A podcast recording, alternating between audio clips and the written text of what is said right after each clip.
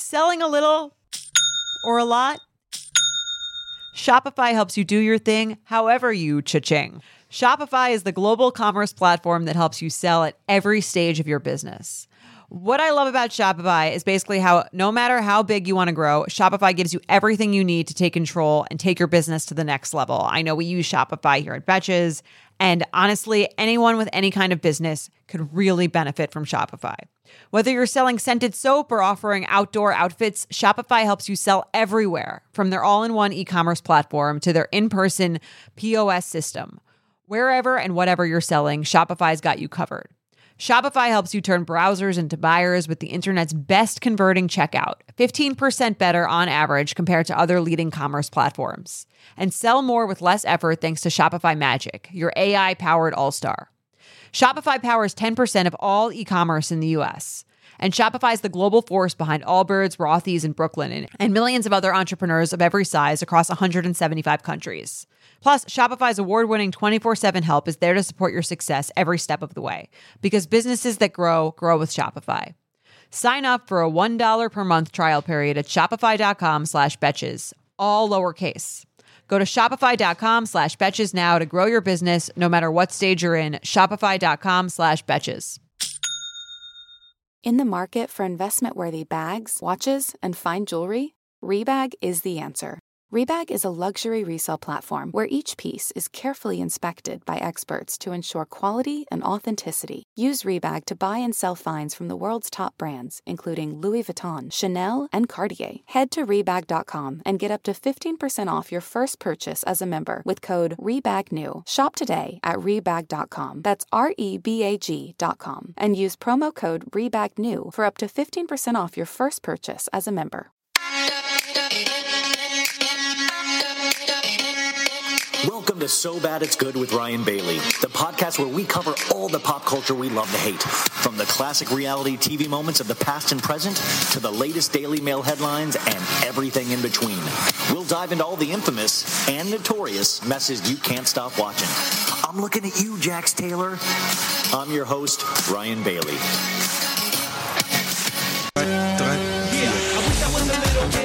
I wish I was a baller. I wish I had a girl who looked good. I would call her. Four Impala. I wish I was a little bit taller. I wish I was a baller. I wish I had a girl who looked good. I would call her. Wish I had a rabbit in a hat with a bat and a six four Impala. I wish I was like six foot nine so I can get with Leoshi cause she don't know me, but yo, she's really fine. You know, I see her all the time, everywhere I go. Even in my dreams, I can scheme a way to make her mine. Cause I know she's living back. Her boyfriend's tall and he plays ball, so how am I gonna compete with that? Guess what, you guys? It's Monday. Welcome. Welcome to Monday. We did it. We we survived the weekend. Is it we, we survived the week or we survived the week? You know what? It's all just days at this point. Welcome to So Bad It's Good with Ryan Bailey. I am Ryan Bailey. It is Monday. Do you guys mind if we groove to that for like 30 more seconds? It gets really good in the mashup. Great uh great song by I Wish uh by the artist Skee-Lo. Check this Cause when it comes to playing basketball, I'm always last to be picked and in some cases never picked at all. So I just lean up on the wall or sit up in the bleachers with the rest of the girls who came to watch St. ball. Dag y'all, I never understood black while the jocks get the fly girls and me I get the hood rats. I tell them scat, skittles, kebab, got hit with a bottle, put in the hospital for talking that mess. I confess it's a shame when you living in a city that's the size of a box and nobody knows your name. Glad I came to my senses, like quick, quick, got sick, sick to my stomach, overcome it by thoughts of me and her together, right? So when I asked out, she said I wasn't a type. I wish I was a little bit taller. I wish I was a baller. I wish I had a girl who looked good. I would call her. Wish I had a rabbit in a hat with a bat and a six-four Impala. Wish I was a little bit taller. I wish I was a baller. I wish I had a girl who looked good. I would call her. Wish I had a rabbit in a hat with a bat and a six-four Impala.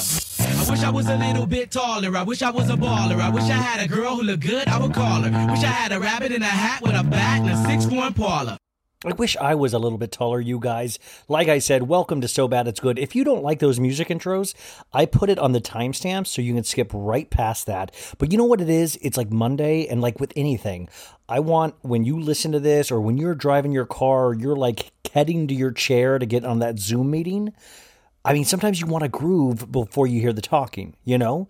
Like sometimes that, like I said, this is sometimes the most work I put into the show is finding out what mood I'm in for what mashup. And like, I want people, like how I picture it, you guys, in my deluded head is I picture it in that movie, um, that movie with Ryan Gosling and Emma Stone, La La Land. I never saw it. Um, but I saw a still where everybody in LA was on the uh, the the freeway, and it was a packed freeway, and then they were all outside of their car dancing, and that's what I that's the vibe I'm going for. I will never see that movie, I don't think, but that's the vibe I want, where like you get up and dance, and then you're like, oh shit, it's starting. But you know what? It's okay. I like the talking part too. So if we can get a mix of music and talking. That's the that's the real mashup I'm going for. Did you guys have a good weekend? Did you? I missed you guys. Um, two days off. I got to tell you, let's a little personal news about me. And hi, any new listeners, hi, welcome. You are welcome here. Please come on in. Um, we're gonna just we're gonna talk some shit about pop culture, some reality show stuff. What a crazy weekend in terms of that. We've got an amazing guest, Sophie Ross, who's been with us a bunch of times. Uh, just I I love I could talk to this girl. I mean, really, she I consider her one of my co-hosts at this point. Point. It's just so easy to go back and forth in terms of like pop culture news. She's great, so I cannot wait for you guys to hear this interview. Um, but uh, yeah, day six of my diet happened today. I ate a plate of broccoli for dinner, and I at one point pretended I was biting into um, uh, stuffed crust pizza and like that's how good of an actor that's how that's how strong my mind is you guys is that um, it didn't work at all. No it was like this is obviously broccoli. Um, but you know it's going good. I have more energy you know i'm looking less puffy i guess is the the clinical term for it. Waking up in the morning thinking about so many things. I just wish things would get better. I'm trying to get rid of them but nothing seems to stay the same Gia Giudice, what are you doing here? Woke up in the morning, doing my hair, making, getting my clothes on, walking into school, thinking of what is going to happen next. Oh, whoa, things are just caught up in my mind, just cannot get rid of them. You guys, looks like Gia has a case of the Mondays. I worrying I just cannot get rid of this. I cannot take chances, it is just too much. Waking up in the morning, waking up in the morning, waking up in the morning, waking up in the morning. Whew, Gia, Gia is getting us ready to go on a Monday. We did not wake up this morning with a bad attitude like that little girl Gia. no, we are we are going to crush this week. By the way, that Gia Giudice song that is world famous from Real Housewives of New Jersey, it is a TikTok challenge now. Kids are using it on TikTok and it's hysterical. You guys got to go check it out. I think you can see it on um, I think Tracy Morrissey put some on her Instagram stories, but it's on TikTok everywhere. I think I might even make a TikTok of this because waking up in the morning thinking about so many things. Thinking about Monday and Tuesday, Wednesday too. Um, anyways, Gia, thank you so much for inspiring us to just have the best week ever. Um, I'm loose, guys. I'm feeling loose. Uh, this is the Pop Culture Monday show. This is the So Bad It's Good roundup. I'm going to give you some shows to watch. Going to talk a couple about a couple things before we get into the interview with Sophie. Um, oh, real quick, uh, if you want to leave me a good review on Apple Podcasts, always appreciated. Five stars. Uh, that would be awesome. Uh, if you want more episodes, Patreon. We are recapping Real Housewives of Dallas, Summer House, and we just started Real Housewives of Miami. Me and Maritza Lopez. We just did episode one on Thursday, and we are going to take it through the first season. And I'm so excited to do this. I have never seen Real Housewives of Miami. I feel so ashamed of myself. So if that is of interest to you, go check it out. We are, I think, nearing like 100 episodes on there. It is way too much. Um, uh, I'm going to leave those episodes to my son that I don't have one day. Uh, oh, big news, guys. Huge news. I think I'm fully in on the Royals. I think I'm in. I think I'm fully in. I might even watch The Crown. I know I, I'm going to have to backtrack on all the hate I've been giving The Crown and the Royals. I watched that uh, Meghan Markle Harry thing with Oprah tonight, Sunday night. Um, it, I, you know, I'm in. I'm in. I, I want like I want a queen I want the queen reaction. I want Kate Middleton's reaction. I am like fully these guys are more dramatic than most Americans and literally they don't do a lot. I what it seems like they do is just a bunch of charity events and it is fascinating. I want to know the inner workings. Meghan was complaining about an HR department for the Royals. That's incredible. I mean, we they were talking about um, Archie, one of the, the the royal who will not be named, I think it's Prince Charles, said something about what like how dark of a color or what color would Archie their their son be. That's insanity. I mean that. I mean talk about a conversation that we've been having now all year now coming up in the royals and really if you think about it this is the heart of all romantic comedies didn't they isn't this like notting hill or some shit like the whole thing of like this guy actually gave up. It, it's like now you guys nobody will go here with me on this. There was a movie Superman 2 with Christopher Reeve and Superman gave up his Superman powers to be with Lois Lane. And that's what Harry did for meghan Harry gave up his superhero powers of being a royal to be with the love of his life, supposedly. You know, I'm still I'm still undecided on Meghan, you guys. Like I I really I understand what she went through, but she also said like she didn't really know what the royals were in the beginning. So that was a little suspect, but I got to tell you I'm a novice, so I'm just going off gut reaction, okay? Um, but I gotta say, I was really like Harry really did give it all away. And if you now it is, it's all clicking for me, you guys. This is like when the first time I heard Grateful Dead when I was on acid one time, I was like, oh, now it makes sense because when you just listen to Grateful Dead, normally it just you're like, oh, this is kind of shitty, you know. or, or, when you hear Pink Floyd and you do mushrooms, um, it all kind of clicks in. You're like, oh, this is why tie dye is tie dye. Kids, what I'm saying is say no to drugs. That's all I'm saying. That's the whole message to this program. Parents, if you need, like I said, if you need me to talk to your kids, I'm happy to do say no to drug cameos for your families where I just go, hey kids, you don't want to end up like a podcaster like me, right? Well, say no to drugs. Um, no, actually, I just experimented lightly. There was no, but I, I, will tell you the Grateful Dead thing was true. Like I had no, I, I really couldn't hear. You know how I get frustrated when I can't hear music. I'm like, why don't I get Travis Scott? Why can't I hear it with my ears? Grateful Dead was the same way at first. I was like, I don't think this is good. And then you get that there's like a whole, there's like a, the, the, anyways, that's what the Royals are for me. And I feel like I finally, it's something clicked. And now I'm like, it's fascinating because, yeah, Harry's mother was Diana, who got chased by paparazzi and was in a horrific car accident and died. Like this shit runs deep. And I know I'm I'm I know you guys all know this and you're listening to me say it for the first time. I hope somebody's screaming in their car. It's like, I told you, you motherfucker. I told you, Ryan, you son of a bitch. Um that's a horrible imitation of anybody that listens to this show, by the way. I don't think you would have that deep of a voice. Um anyways, very excited about the Royals. I'm sure I will be talking somewhat about Royals a lot, and I know we bring it up with Sophie because I talked to her before the Mary and uh, the the Meghan and Harry interview started. Um, oh, also, this is crazy.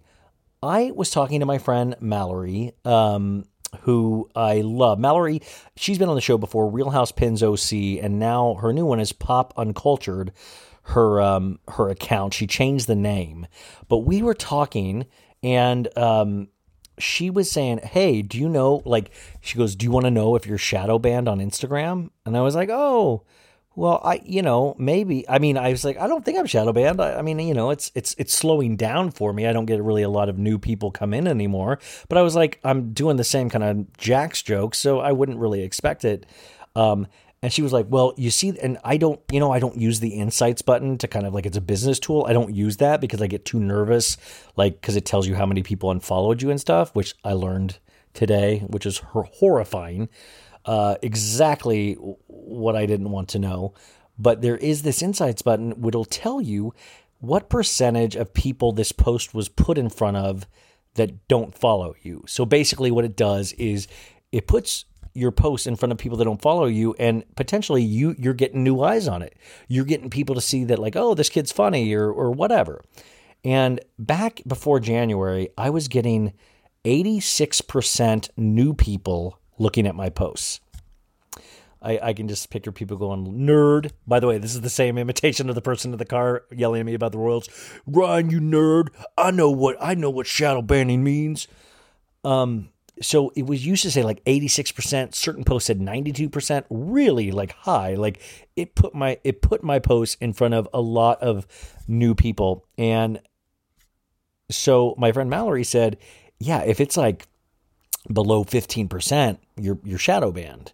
Uh, and shadow banned usually means like I think you I don't know what it means exactly. I'm I'm I got to look into it. So that's what I'm talking to you guys. If you guys know what it means or how to break it, but you guys, I checked all my posts for the last two months. I'm averaging at like 5% new people. Like it went from 86% to 5%. And here this time, I just thought I was like just being wildly uncreative and boring. Turns out it's just that it's Instagram is fucking me. No, I know this sounds crazy, but like when you spend so much time on something, you kind of like it, it it's it's like when you it's like when you find out a group of friends that you thought were talking shit about you actually were talking shit about you. So Instagram, I know you're talking shit about me. But anyway, if anybody does have any info about shadow shadow banning and how to break out of it, like I don't I, I kind of would want to break out of it, but I don't also don't know what I did to get anyways, that's deep inside baseball, but I thought, you know, we share everything, so I figured I'd share that with you guys as well. Um Oh my god. Well, this this happens in the interview actually um, about Vanderpump Rules baby names. So you'll uh, you'll see that later. Um, let's get into actually what to watch this week. This is the week in So Bad It's Good. I love TV. You love TV. Let me point out what is on this week, just in case you don't know, so you can set your DVRs, okay? So, Monday, this is the day you're listening to this. We have The Bachelor. This is the episode of The Bachelor where usually the ladies that are left decide if they're going to share the fantasy suite where they usually like have sex. So, like, it's big night over there on The Bachelor. I think this season has been boring as all anything, but if you guys like it, this is the night where sexy stuff is supposed to happen. Also, we had the second episode of Below Deck Sailing Yacht. I kind of like Below Deck Sailing Yacht. I watched it last week for the first time. I like that it's a sailing yacht. I get, you know, that's what it, I get geeked out by. I'm like, cool. They have like big sails and like, I, I like seeing their quarters, like where they live and stuff. Like the tighter, the better. I love small, I love small spaces. Like sometimes I'll just like fantasize about having one of those tiny homes. I have too much shit for it, but like the concept of a tiny home, how do you not love that, right? I just, I just, I, I don't know. That's kind of my dream is to just get a tiny home and just do the podcast on the road. And I go town to town and I visit you guys. I'm, I'm big goals, big goals, huge. Um, okay, and then Monday on Watch What Happens Live, we have Alli Dore and Dani Soares. They're gonna they're two uh, two of the deckhands from Below Deck Sailing Yacht. They'll be on Watch What Happens Live Tuesday. We have Real Housewives of Dallas. I really am loving this season. I know a lot of people disagree with me, but I I really dig it. I, I I don't know. I dig it. It's just I don't ex- when you don't expect something from something, you get you reap the rewards. Uh, and then afterwards, this is a great watch. What happens live? We have D'Andra and Kary from Dallas. Now, if you're watching Dallas this season, this is one to watch because they have been at each other's throats all season. So I think there's going to could potentially be some sparks. Wednesday, we have Real Housewives of New Jersey. Um, you guys, I was so pissed about New Jersey this week because they did this bullshit in the trailer where they made it look like Teresa was uh, telling Joe, her brother, that uh, Melissa was like flirting with a uh, a restaurant manager, and they had been texting all day. And it was all just like a joke. It was all punked. Like I feel like that should be illegal. Like you should be arrested if you're the person that cut that trailer together because you just that's cheating. I feel like that is cheating. You cannot do that. Like, that is so unfair to do to people, especially during a pandemic. Like, we don't need that. Like, I spent there all week, like, wanting to see Melissa cheat on cheat on Joe, and I was, I was so disappointed. I was like, "Where is the cheating? When am I going to see the cheating? I'm I'm here for the cheating." And now it's just like, you know what? If I wanted to see Punked, I'd look up like Ashton Kutcher's, you know, uh, Au revoir. You know, I don't need. I, I do you, do you feel my frustration, you guys? Okay, so that is Tuesday. No, that sorry, that is Wednesday.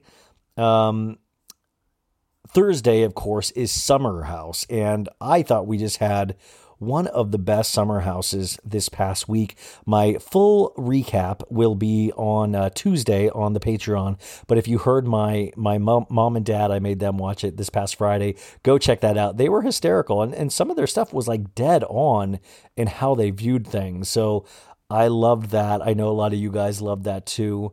Um, oh yeah, sorry. On Wednesday after Real Houses in New Jersey, watch what happens live. We have Dolores Catania and Heather McMahon. I don't know who Heather McMahon is, but uh, Dolores and Heather, they're going to be on uh, Wednesday after Jersey. Yeah, okay, I'm just having a stroke.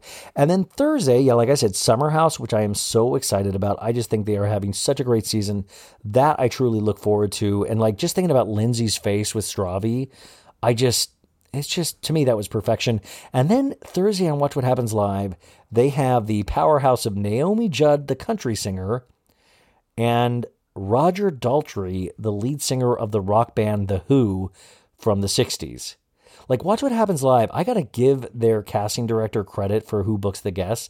They always do one um, one day a week where you're kind of like, well, that's a batshit crazy combination. Who would have even thought to put Naomi Judd and Roger Daltrey together? But I think it is kind of one of the signatures of that show now.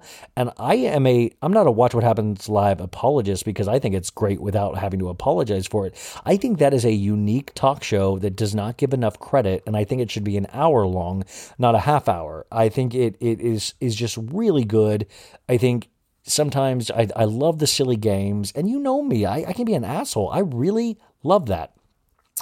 Um, Friday, we have the season finale of Love After Lockup on WE TV. Man, I hate that show, but I can't I can't not watch it. You know, they all have better cars than me too. It's just wild. I'm like, these guys are getting out of prison and they literally have better cars than me. What? I've never been to prison and I have a Toyota Corolla. What is going on? What's happening? What's happening there? Um, and then Sunday, of course, Real Housewives of Atlanta, and we have the second episode of Married to Medicine. Did you guys watch Married to Medicine tonight? I, I watched it. Um, slow start for me. Uh, I'll be excited to. I'm going to keep watching it. Um, but it, you know, we'll we'll see what happens. I have Monty mixing from mixing with Monty coming on on uh, she'll be on Tuesday's episode, so we will talk that over with Monty. Uh, a couple other programs that I want you to be aware of that I thought were kind of cool. Oh, this is, I'm really excited about this one, is there is a documentary uh, called Kid 90 on Hulu that is going to be on the Hulu app on Friday. And it's from Punky Brewster's Soleil Moon Frye and it's all the footage she took, uh, kind of the of the brat pack of child stars that ran in her circle in the '90s. So it's like Mark Paul Gosselaar, like all of these guys, and it is a documentary called Kid 90. I'm telling you guys, this sounds right up our alley. Uh, Wednesday, if you were a fan of the Last Chance U series on Netflix, they have a basketball edition that premieres on Wednesday. We also have the return of the Masked Singer is back. Masked Singer is back on Wednesday. And also, if you're into South Park, there is a South Park Q vaccination special where they are going to, um, I guess, roast QAnon and the vaccine. So if you're still into South Park, that is there. And by the way, you guys, that me promoting South Park, that is what we call growth because I don't know how deep you guys are of listeners, but my ex from high school cheated on me with one of the creators of South Park, and it fucked me up so hard in my 20s, like literally. So that I'm telling you, that is growth for me. Um, what is it? We got the Kids Choice Awards on Saturday. I don't think we're of the eight. Like, I'm just telling that for the mothers out there, for your kids. Um, that might be something to watch as well. Whew. Okay, guys. Big week for TV. Um, I one more thing before we get into Sophie. I don't know if anybody that runs TV is listening, and I just mean TV as a whole, I need you to stop. I need you to stop and have a meeting with all the other TV business people and and just ask, what are we doing? We're hurting Ryan so much. The poor man watched seven hours of TV this evening just to do his podcast and say a couple things. I'm feeling extreme pressure from TV right now today I had to watch two hours of 90 Day Fiance. I mean, I guess, by the way, let me preface, I didn't have to. I, I, I, I watched two hours of 90 Day Fiance, hour of Real Housewives of Atlanta, hour of Married to Medicine, um, two hours of Meghan and Harry. Um, what else? Um, CBS Sunday morning. I like to have my coffee to CBS Sunday morning. CBS Sunday morning, you guys, there's on Sunday morning. It's kind of like old folky, but it's like they do like little like interest pieces and interviews with celebrities, and it's like an hour and a half. And Jane Pauley hosts it, and I just I got in the habit of taping it every Sunday. I've done this for like eight years now, and it's like I, I like to have a nice cup of coffee, and Jane Pauley will be like this week, and I I just I love it so much.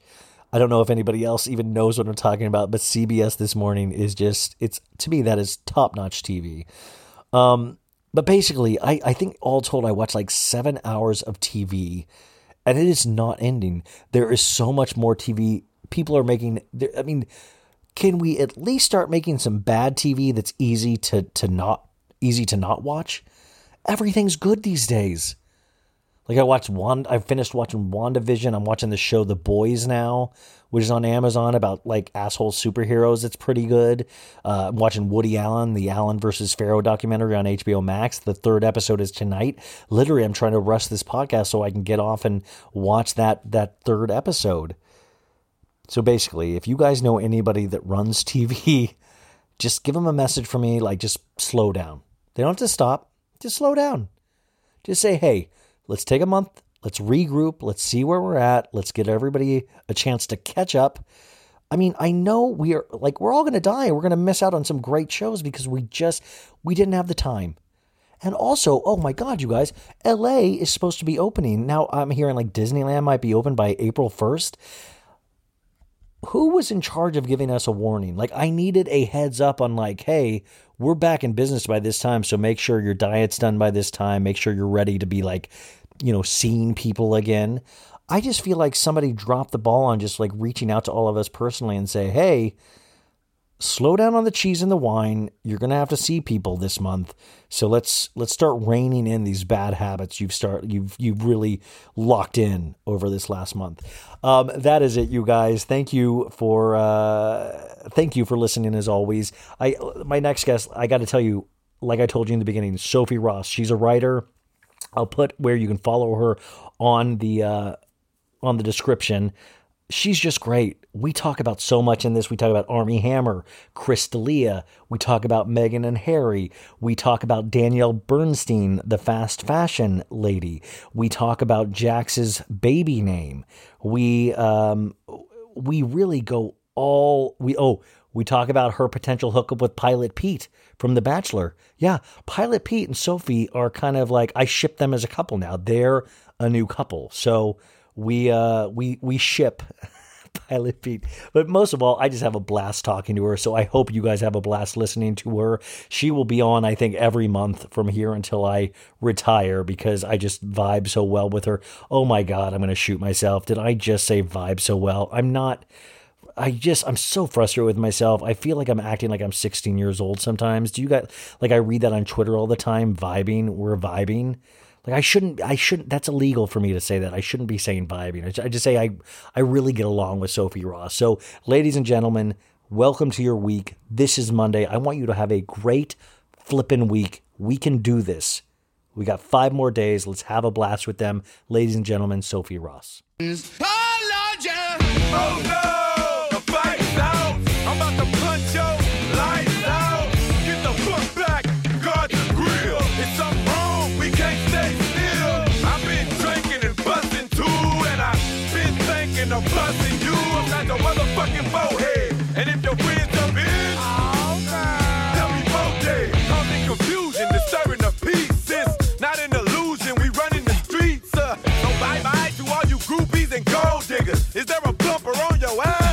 Uh, ladies and gentlemen, welcome to the week. Uh, I always like to start the week with somebody that I can talk about anything with. And this next guest, there are so many things to talk about with. I, I'm, I'm just making her my permanent co-host, where she just comes on every month because it, it is that it makes it just it's just it's perfect for me. So uh, we got to get right into it. You know her, you love her. Writer Sophie Ross, welcome back to the show. Hi, thank you for having me back. And of course, you're gonna have to you're gonna have to be on for like the next year, uh, once a month. So just, I mean, thank you for Uh, agreeing to that. Yeah, It's just like having a conversation with a friend at this point. I know that, but see, that's what I mean. That's about yes, but that's what I'm like. Everybody listening, we're all we're all friends. We're all just talking shit, and it's Monday. Yeah. the week. Um, I do want to point out to everybody if Sophie's performance isn't as good as you want it to be, she's deeply hungover. And I guess that's the kind of professionalism she brings to this podcast, which is fine. But what can Mm-hmm. you tell us? You you said something about uh, throwing up in a cup, and I was like, we need to get this on the podcast. Can you explain Yes. what happened yesterday? So I did throw up in a cup at a bar yesterday after boozy brunch. It was my first day. Like stuff, restaurants are opening back up. I just went to boozy brunch with my friend. We're then- back, baby. We're back. but the best part of the story is that this is when I saw Pilot Pete, Grocery Store Joe, and Clay at the bar. But I didn't throw up until after, after like way after I saw them. So this isn't tied to them me getting in a fight with them. Okay, so we guys, just so if you don't follow Sophie on Twitter, what are you doing? Go follow her. But yesterday there was an incident with Pilot Pete, who was last year's Bachelor on The Bachelor. Remember the guy that likes to make love in windmills, and he really that's the only way he can, you know, get it up or something. So uh, first off, I think it's hysterical that I was just saying this weekend there's going to be so many people that get like super hammered because we're so used to not going out that we don't know our limits anymore. So it's you- that that that coming back to earth is going to be insane. What happened? Why did you make Pilot Pete upset? What happened? Okay, so basically what happened was I'm at boozy brunch with my friend at this place, Wicked Willie's in the West Village. Do they call it Like- boozy brunch? Yeah, it's like bottomless, like one of those like it's just like a shitty bar. But we were like, okay, let's go for the shitty food and like the the alcohol. We were just going Yeah. to like drink, and um, we ended up having. They gave us like three bottomless things. We have like an extra one left over. We're already kind of like tipsy, so we were like, let's just go. And and I was like, oh, that's Clay from The Bachelor. Like I saw Clay, I was like, oh my god, I'm just gonna go over and like let's bring him this extra picture. And This so is I four over- four p.m. five p.m. What time are we? yeah, it's like in the afternoon, like Okay. probably 4 or 5 p.m. And that's when brunch is over in New York City. and um, so we go over to Clay, and I was like, Oh my god, hi Clay, you're from The Bachelor. And he's like, Yeah. And he was like, I'm with some of my friends, and it's grocery store Joe and Pilot Pete, who I he- hadn't even noticed. Wait, I'm sorry. Who is grocery store? Joe? I mean, I don't. I'm in Bachelor a little bit, but is grocery store Joe a superhero? Grocery store Joe was on Becca's season, and Okay. he was eliminated like the first night, but everyone loved him because he owns this grocery store in Chicago. And then he was on Bachelor in Paradise and dated Kendall from Bachelor in Paradise. But anyway, that's grocery store Joe's backstory. And they were, we were like vibing with them. I was like, I'm interested in football. I was like, Clay, like, tell me about the NFL. Like, I'm a Bengals fan. and I was talking to Pete, and honestly, like Pete and I were vibing. Like, I was like, Pete, I didn't watch your season. He was like, it was so shitty. He was like, it was the worst. Oh my God, that's awesome. I know he was like, you didn't miss anything. Were you like? Wait, were vibing. you like vibing, vibing? Like, hey, Yes. I might hook up with somebody from the Oh, Bachelor. oh, Pete and I were like flirting. Like Pete and I were actually flirting, and Pete had his little. And I didn't watch his season. I didn't watch Hannah's season, so I don't have any Pete bias. I know he probably sucks. Do you wait? Do you know where any windmills are in New York? Yeah, we were about to find one. So that's basically so and he had his little like five o'clock shadow. He was looking really scruffy and cute, honestly. And he's like tall in real life. I was like, yeah, we're vibing, flirting. He was asking about me, ask my name, what I do for work. And I'm talking about that I'm a writer. And I guess that set off alarm bells for one of their friends that he thought I was gonna like you know, like Oh. report on them. And I'm just like, okay. And like, I wouldn't have said anything about this happening because I didn't even have photographic evidence. But the fact that the friend ended up being really rude and basically was like, no, get away from them. Are And you kidding me? The guy came up and said, "Get away from you." Zero to 100. And we were like, I was like, hi, I'm Sophie. Like, nice to meet you. I was being super nice and like so friendly. And like, we were talking to them and all these other girls were coming up and we were just like being, we were at a bar and like having fun and giving them alcohol and like making conversation. And their friend acting like they were too famous to like hang out with us. It was so bizarre. Wait, how many bros is this hanging out together? Like how many bros? I uploaded a photo of the group of them. You So it was like it looked like photo. like ten or something. It looked yeah, like a it was a bunch amount of them, and we were like having fun. And Pete was like, "I'm a grown man, like I can handle myself." Like he was telling his friend to back off and like let us hang out there.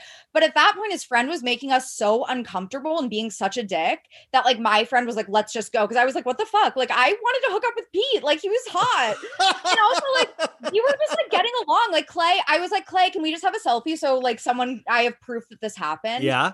And he was like, "Yeah, no problem." And then his friend was like, "Don't do it, Clay." Oh my god, that sounds I like know. allegedly uh substances are involved. I'm just gonna throw that out there too. I'll just I'll add that to it. It was so weird. Like This guy's yes, steroids out. Yeah, the roid rage. No, we were like obviously like drunk, but like it was like not. It was so weird because he wasn't treating us like normal people because he thinks his friends are too famous. I was like, you were on The Bachelor, and then when I posted that, a bunch of people started trolling. Like my sister, for some reason, I don't know how she did it. She's a sleuth.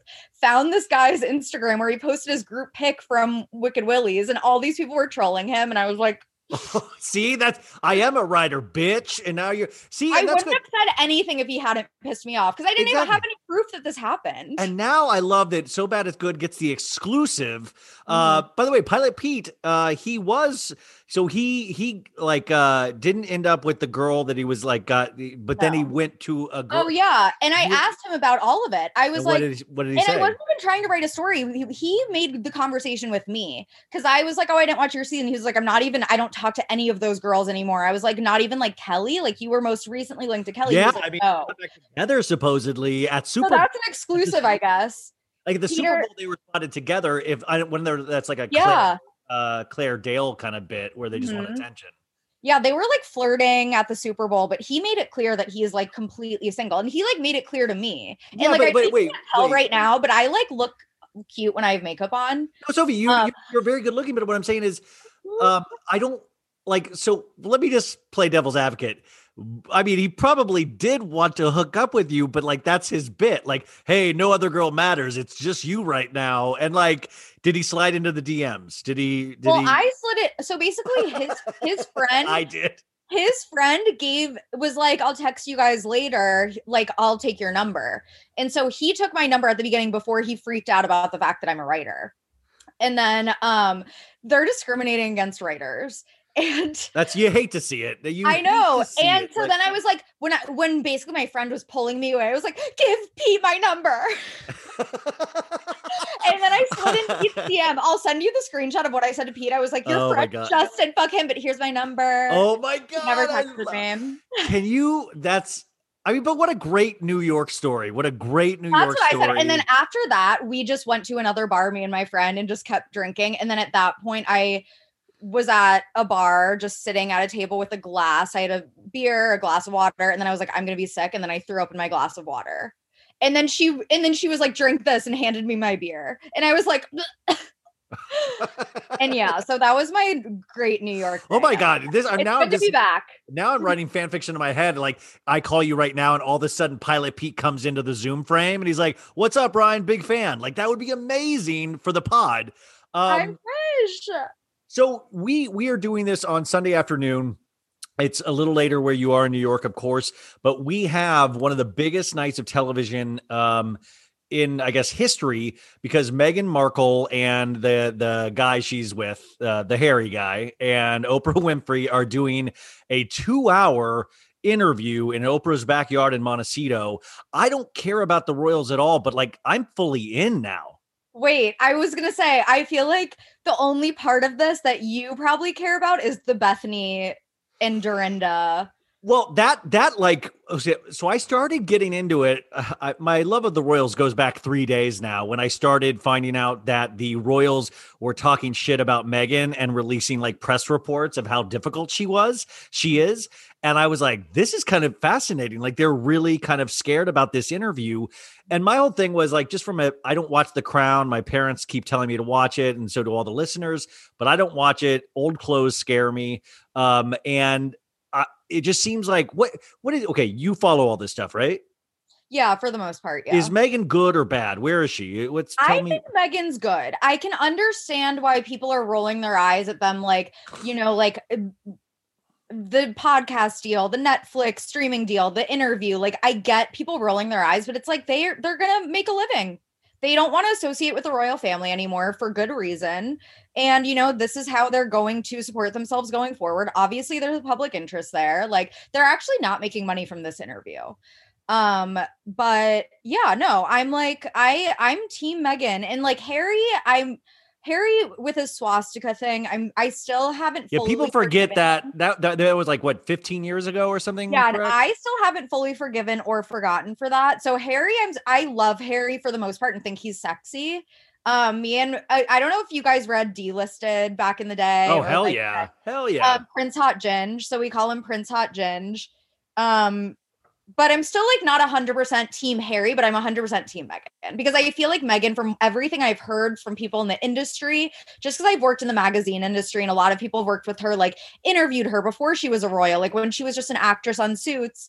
And everyone has nothing but good things to say about her. It is funny though that now her cast members of Suits, like Patrick Adams, ha- are having to like. She was so professional and amazing on set, and I just still find it funny that somebody from Suits is a royal like that. I mean, that's like bizarre. Like like my dad watches Suits, like It's It just- so weird. It's, it's- so weird. but now like it's just weird. She's kind of raised up to this. I, I've noticed just from afar, like this angelic angel angelic presence. Like she's. Yeah. She's all of a sudden like this kind of superhero, and Oprah gets involved, and you're like, oh my god, if Oprah's getting involved, I mean, what is happening? Like, I I mean, are snipers involved? Like, how how how insane do the Royals get? Like, are they going to keep after a Harry and Meghan until they just shut up completely? I just think the Royals are a joke. Like they have no leg to stand on as long as they're protecting Prince Andrew.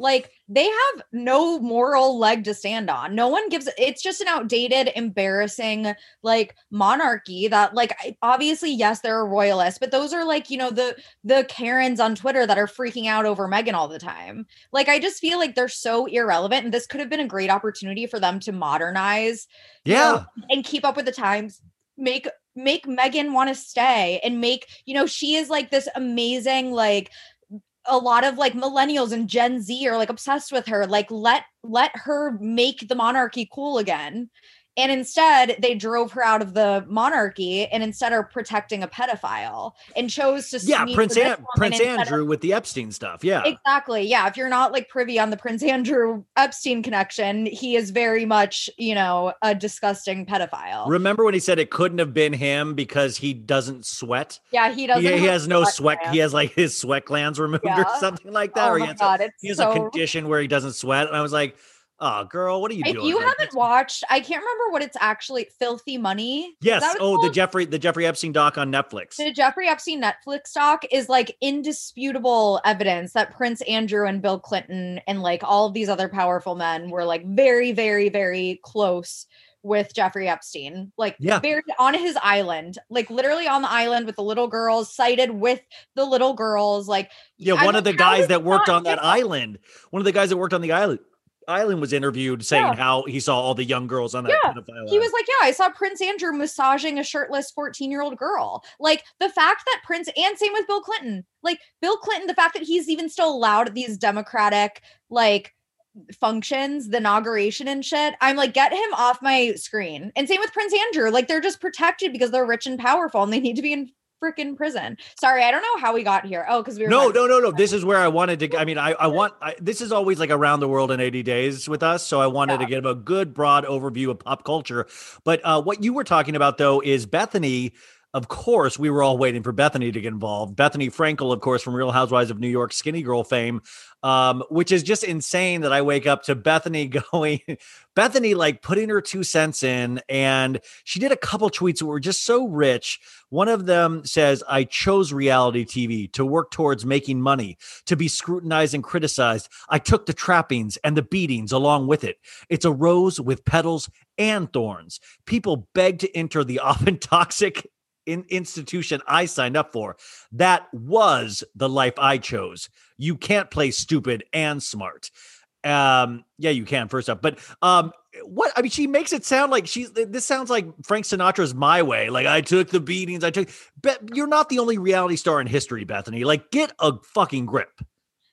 she is just so like it's so hypocritical because she's basically being like, "Oh, please, like Meghan, like with her castles and her jewelry, like please saying that like money buys you all the happiness in the world. Where if we know anything from watching Bethenny, it's that that's not the case. Where Bethenny has had a lot of problems that, you know, were not related to how much money she has. You can still be unhappy and have problems and, you know, want to vent about things and need sympathy from people just because you're rich like, I don't know. I just think it's so hypocritical. It is. I mean, it's completely. And then she said, uh, she goes on to another tweet, says, Cry me a river. The plight of being a game show host, fairly yeah. unknown actress, to suffering in a palace with tiaras and seven figure weddings for two whole years, to being a household name with at Oprah on speed dial, fetching seven million for interviews, hundreds of millions in media deals. And then she did the emoji like, hmm. And then hashtag Marry M A R R Y. Like what the what got into Bethenny that she felt like why is she so girl? This isn't about you. Wait, you're not even close. She sounds so Meghan. jealous. She sounds jealous as fuck. That's why like when people say that like what what someone says is more a reflection of them it's like bethenny is clearly very unhappy and miserable that's what yes. i gathered from that tweet we've seen this all the time with bethenny and that's so funny it's like bethenny will do these things where i I almost like, oh, okay, I think I like Bethenny now. And then she'll do something like this where it reminds me why I don't like Bethenny and why it must have been, why it must be really hard to be in that orbit of Bethenny. We all have friends like that that just go 180 miles an hour. They're always going through problems. She does charity work that I think is amazing. But other than that, I'm like, this is like horrific. Why would you ever tear apart another woman that has nothing to do with you? I want Meghan to start her own fucking shitty margarita line now. Mm-hmm. Yeah, exactly. It's like there's no reason to tear someone down like that unless you're like a miserable person. And yeah, it's just so that was the tweet that I was referencing. It's like, Bethenny, like we've seen you, you know, freaking crying about being homeless even though you're you're rich like we know that money can't buy you happiness like let meghan tell her story tell her truth yes, she signed up for this by marrying Harry, but at the same time, it's like a person can only take so much. Like, what do you want her to do? Just like be miserable her entire life? No, let her be happy. Waking up in the morning, thinking about so many things. That's what Bethenny does. oh my god, yeah. Uh, so then Dorinda hops in, you guys. Dorinda is on Twitter and she goes, she um, you know, retweets Bethenny's tweet and says, Isn't this the same time slot as 60 minutes? Oh well, guess I'm taking a pass at Bethenny. Dorinda, please remove yourself directly from Bethenny Frankel's ass for one minute. It is so frustrating. It's like this is like Bethenny is one of the only people that still like talks to Dorinda. So Dorinda, of course, has to like choose Bethenny's side. And I just think that's like you're out of your you're out of your depth here, Dorinda. Like, you know, read the fucking fish room, you know? Yeah, read yeah, read the fish room. Literally, it's like, of course, this isn't going to go over well. Like, you're bashing the woman of color who was just basically chased out of the British monarchy and bullied by the British press and just won a lawsuit for defamation. Like, eh, read the fish room. It's just so so ridiculous that Dur- I just can't with Dorinda. Like, shut the fuck up. No one asked you. Well, what I love about this tweet and what I love about this story is that really it's like the Kardashians, where it touches so many other little venues of pop culture. Uh, you know, because I didn't think we'd wake up to a Bethenny tweet. I then Chrishell from Selling Sunset. I don't know if you've ever watched Selling Sunset. Yes, she course. hops in because of course we need Chrishell's opinion. I was very proud of Chrishell for that. I was I was shocked. She goes, not a White housewife comparing her struggle to Meghan's, a woman of color joining the royal family. It's the delusion for me. The emoji with the slap hand and face. Everyone is working overtime trying to silence her. Let us hear what she has to say. I gotta say, I agree with Chrishell. I just didn't realize. I I'm always shocked when anybody from Selling Sunset like activates their activism. You know. Yeah, oh. I was super surprised. I had to, I like double checked at the name. I was like, is that Chrishell from Selling Sunset? And I was just I was proud of her because I feel like I I'm not like a I know a lot of people love Chrishell. I've never been like a huge Chrishell fan just because I feel like she's kind of fake. But like I I appreciated that. And I know that that was probably ballsy of her because Bethenny does have clout um in the reality TV world to like, you know, speak up against Bethenny. I was like, "Oh, that's really cool of Chrishell." But I also think with like Bethenny, it's like no no one lady is above is is more than the reality show. Like no like Bethenny is not more than the housewife. She's not above. It's like is. the show always wins. Like it doesn't matter who's on the. Sh- I mean, it helps who's on the show, but you know. New York Oh, will move on. You know, it is all good. You no one person. I think about that in life always. Like it's like Bachelor Chris Harrison. Don't Mhm. give them a chance to you know see the show without you because the show will always move on. The show is the king, not the person. You know. it's actually funny because I I just started Real Housewives of Potomac like Oh, a couple you- weeks you- ago. I saw you. You're digging your journey, right? Oh my god, I'm obsessed. So I'm good. already almost done with season four, so like I'm almost Oh. caught up. Fifth season Um, is such a great season. It, I'm so obsessed, but I was laughing because I and I cannot stand. I'm gonna tweet all of my thoughts once I'm done with all of it because I didn't want to like be embarrassing and have a bad take that you know is bad in 2021 about one of the Potomac. yeah, you're like, I want, I want to fuck Michael Darby, and they're Yeah. like, what? Oh, Oh my my god, God. Sophie, no! oh my god, I'm gonna throw up. I'm gonna yeah. Um, but anyway, so I guess Candiace, I can't stand Candiace in season Oh, four. get ready for season I'm five. I know. So I'm really excited because I know a bunch of shit goes down. I'm like team Monique. I think Monique is like an angel. Honestly, I think Gizelle's hilarious, but Gizelle also is like a freaking like pot stirring like monster sometimes. but I Yes, think, like completely. Gizelle's hilarious. Karen, I thought was a pathological liar. and Now I'm like team Karen. I Karen's was a queen in the fifth season. Yeah, so she Karen has redeemed herself. But anyway, so I guess Candiace was holding out and Bravo was like, "Okay, like we're just not going to film with you then." And she was holding out for more money. And cuz I guess the the housewives clause is 10% each each new season that you start.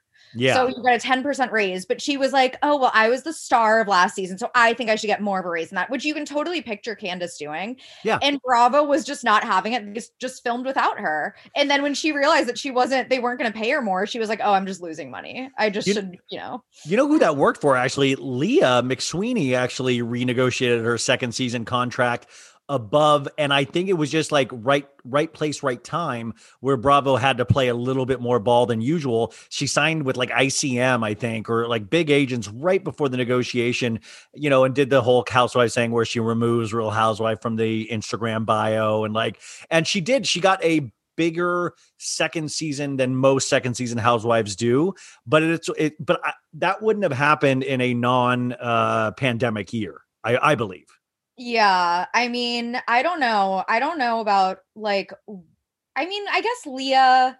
I I don't know. I don't know how I feel about that. Well, she's gonna. I wonder if she's gonna upgrade her apartment now. i think she did she moved into a new apartment she has Oh, a bedroom as long as, as well as kiki now it's a two bedroom Oh, nice. Good for her. I've uh, I put cameras in there, so that's how I know. Um, no, I'm I used to be. I mean, I am in love with Leah. That was like a big bit on the show of like me actually being in love with Leah. But I'm so scared of the second season flame out of a housewife. You know, when when we That's we what I'm saying. I feel like it happens all the time. we've gassed them up so much, and she's in my like uh she's in Miami for the last three or four weeks, and it's like ah that's never a good sign when you're Yeah. you know on vacation for a month in Miami. Um, but I, I crack up about all of this because we've made these people stars like we we talk about them we we we tweet about them everybody's in on any everybody's business celebrities bashing other celebrities um what I love about your account is that you are one of the people that I think is at the forefront of not just humor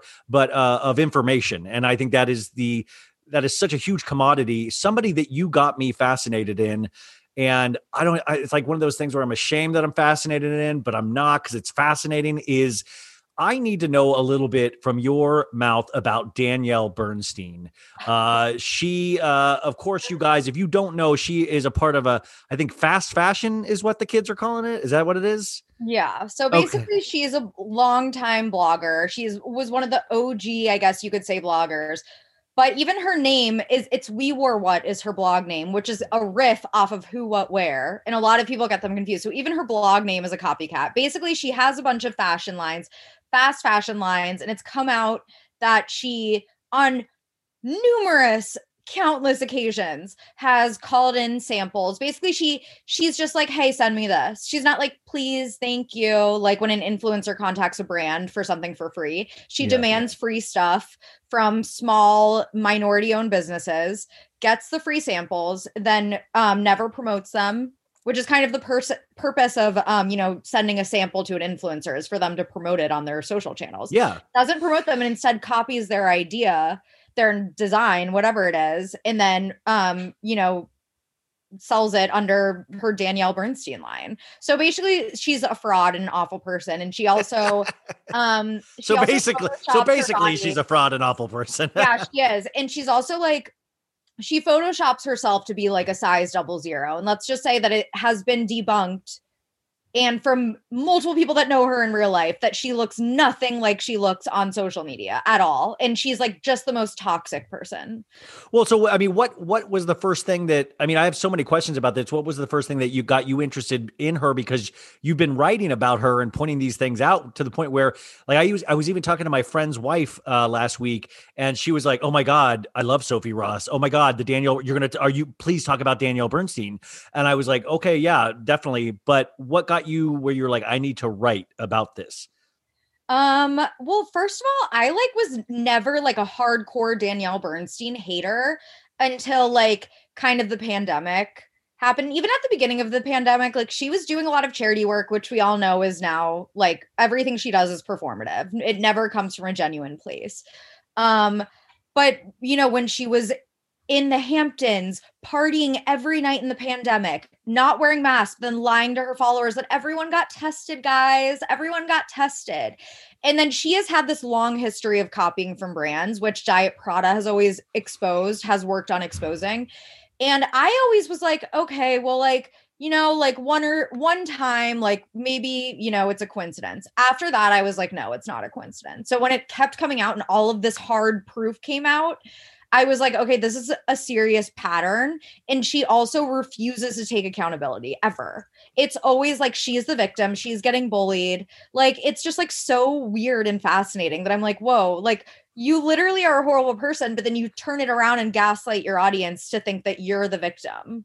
Like, it's Uh, just bizarre. you put her uh she joined TikTok you guys for the first time about 2 weeks ago and you put her welcome video and it. Was I've never seen a humbler welcome video to TikTok. It was you guys it was literally like uh Danielle Bernstein has healed cancer. She's also has 3 billion Instagram followers. She's won this award. Her book went number 1 in the New York Times. She's one of the sexiest ladies out there. She's married to a perfect husband. Like Yeah. I and she this was like something she made for herself. Like this this wasn't a fan made thing she put it on her tiktok and tiktok users were like girl do not do this here this will not work for you good here you know It was so embarrassing. And I said the same thing. I was like, so there's there's a lot of Danielle Bernstein hate on TikTok because a lot of the people that she's copied from like have taken to TikTok to be like this bitch copied from me. Now everyone on TikTok hates her.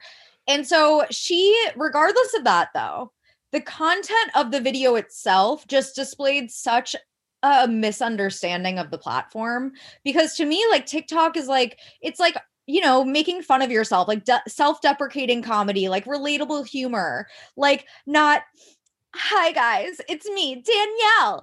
I launched a fashion brand and also my charitable work. It's like, why are you putting your charity work? yes that's what it, sh- it showed her it showed her handing out things to like It was underprivileged so, people It was you know so embarrassing. Like anyone watching that would roll their eyes. I don't know why she thought that would like land on TikTok. And she was like, "Come join me on this journey with me."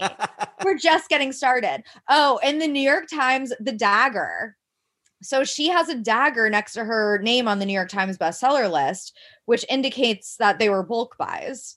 Oh, bulk buys, you guys, is fascinating. It's usually when uh, the person themselves or the company that like like bulk buy, like Donald Trump Jr.'s book was a bulk buy. Like so, the Republican National Party bought, um, I think it was like forty thousand copies of Donald Trump Jr.'s book, and they would just give it away. But that way, it went to the top of the New York Times uh, bestseller list, and I'm imagining that's what bulk buy means for Danielle as well. Oh yeah, yeah, the dagger. Like that's a thing. Like it just I didn't know that. That's the first. So if they have a dagger on the that, that's what that bulk buy. Yeah, and you can look it up right now on the they, that web page is still live from the week that she was a New York Times bestseller. and it was on the business section. It was like she was like number 10 on the business section with a dagger next to her name. does Oh, she yeah. does she take on I I think she also takes to online to cry about being bullied and cry about not being able to go to restaurants. She's always the Lot of victim. crying. Oh, another thing about her book is that it was published through some mysterious publishing house that doesn't exist. So she basically self-published it. It's that's it's uh S- Simon and Bluster riff, you and know. her and for I haven't read it because I don't think I'd be able to stomach it. And I obviously don't want to give her money. Like if someone had a copy, I would probably borrow it. Guys, can we get Sophie a copy? What are we doing Yes, already? Let's get Sophie a copy, Please, please. if someone has a copy. I just don't want to put more money in her bank account. And when she was asking for free furniture, so she's moving apartments and she's showing off all these Tribeca, massive Tribeca lofts. And she was like, I'm open to home partnerships now.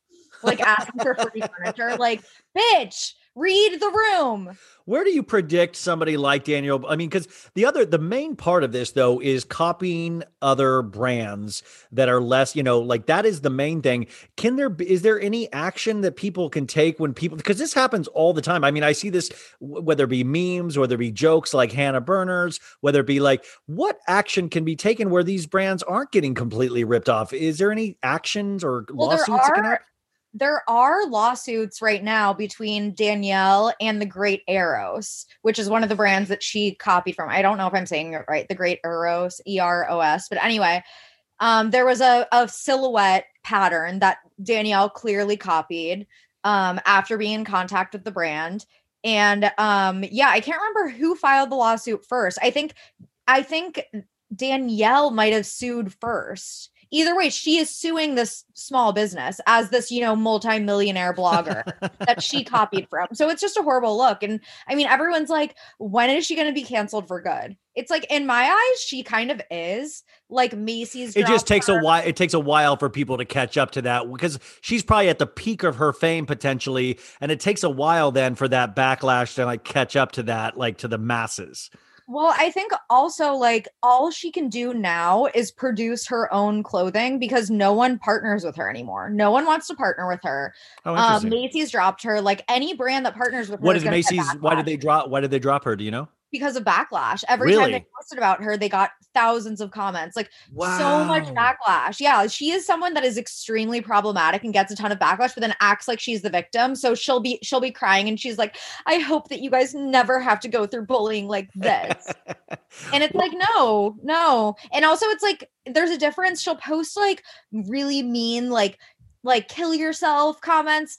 Those are horrible. No one should send those ever. Oh, God, no, she'll no, Lump no. those in with like genuine criticism. It's like there's a difference between genuine criticism and like actual like bullying. Like people are actually just trying to hold you accountable because you're, you know, you're a, a public figure who makes money off of your fans. So you know, yeah. you, you know what I love about you is that right now I- I'm hearing you talking. I'm like, I can go two ways right now with you. And let, let me let you pick and we'll try to hit both. I could go one way with, you know, fake ass people. And I was going to say, I, I watched the documentary Made You Look on Netflix yesterday, which involved Oh, Armie Hammer's dad. And it was amazing. So we could go that way to get into Armie Hammer, or we could go into, you just said, you know, she's not admitting, you know, like somebody that just doesn't ever admit they're wrong and kind of Anna takes Burner. Hannah Berner on Summer House. Would you like to go Summer House right now, or would you like to go Armie Hammer right now? Wait, I want to go Summer House because Bravo is on my mind, and I also want to talk about Jen Shah. But I have um, that on my list to talk to you about good. as well. okay, yes. good. I have like such ADD brain, but I want to get back to Armie Hammer, and I, but I haven't watched that documentary yet. It, it's watch it. amazing. It's really. I made you look on Netflix. I recommended it a couple weeks ago, guys, but it really is. I was fascinated just in its art forgery. It's big money. It's people compl- I mean, it's just Uh, okay, it's wait. Now I want to do Armie Hammer. I want to talk about Armie Hammer. Well, it's every so it's everything I love. But what is interesting is that the gallery that was buying all of these fakes and then selling them, potentially knowing that they were fakes, the gallery was you know owned and run by Michael Hammer, Armie's dad, and. The, at first, they showed a picture where Armie was cut out, and I was like, "Shit! Did they re-edit to like cut?" Because they showed Elizabeth Chambers, his ex-wife, but they didn't show Armie. But then later in the documentary, they showed one picture of Armie and his dad, um, like hugging, and but they never mentioned Armie at all. Uh, so the documentary I cannot recommend enough if you like crime, if you like art, if you like rich people bitching about money. It's perfect. But Armie Hammer, we um we've been talking Ar- about Armie Hammer the multiple times each time that you have been on this podcast. Uh, what is going on right now? We're in this we're in this phase of this where it's it's one of those things. If you can just let things, if you can just go silent, people eventually move on. What what, what are you feeling about this? What are you seeing? Anything hearing? Um, first of all, um, I can't remember if I said this before or if I learned this information after the last time I was on your podcast, but I found out that Armie Hammer's family, because of these art scams, is not as rich as everyone thinks they are. Michael got sued. Uh, he, they they For like had mul- million dollars or something. Yeah, he had multiple lawsuits. You guys got to watch this documentary. He had multiple lawsuits that he settled most of them, went to trial on one, completely embarrassed himself, um, and had to settle, had to close down the gallery. This gallery that had been around for like 160 years and like was a historical gallery in New York, had to close it down. Um, so that is an interesting aspect of like, well, Armie, you know, Armie, one of the things that, you know, you were, I think, pointed out I think when we talked at some point about Paige Lorenz saying he was always asking to borrow money Mhm. from people, and it was like Yeah. Armie potentially is not as rich or comes from a rich background. I mean, but also I think Yeah, all so rich I is actually- artifice. I I actually found out like basically from talking to people that like have information about, you know, the family is that they really are not as rich or as powerful as they want you to believe. Like he loves the facade of coming from this powerful family, but they actually he's like completely broke in real life. Like actually, like he's being supported by his parents right now. Um, and his parents aren't even that rich anymore either because of, you know, getting sued for hundreds of millions of dollars. Um, all of their wealth was based on fraudulence. Yeah. Um, so yeah, they're really not as rich or as powerful. So, you know, when I at the beginning of when this was all coming out, I was like, oh, he's gonna pay people off. That's not what's happening. Like people aren't getting paid off. They're No, obviously well, been a really, nobody's been paid out. Nobody's been silenced. not from anything that I have heard, and no and none of the stories are getting killed because of him paying off the LA Times. Like that's not a thing. So I don't want people to think that his wealth is like the, the reason the story isn't coming out because the reason the story isn't coming out is because there's a lot of drama behind the scenes. Yeah. But there were also NDAs though initially involved uh, with these women that he's dealt with in the past though, hasn't there? and initially, I'm not sure. I'm not sure how like NDAs work, but also I was reading that um, what's the movie Death on the Nile? Yeah, the, they're gonna supposedly you guys, Death on the Nile, which is a sequel to the other one with Michelle, like the train one. Murder on the Uh, Orient yeah, Agatha Christie. They're potentially going to edit or like computer digitally replace Armie in this huge budget movie with Mhm. him and and uh, Gal Gadot and I, I was like, yeah. wow. So it's like a huge ensemble cast. So I'm sure the rest of the cast is like pissed that this is happening because it's obviously not ideal for a movie that's already been shot, edited, like is ready to go.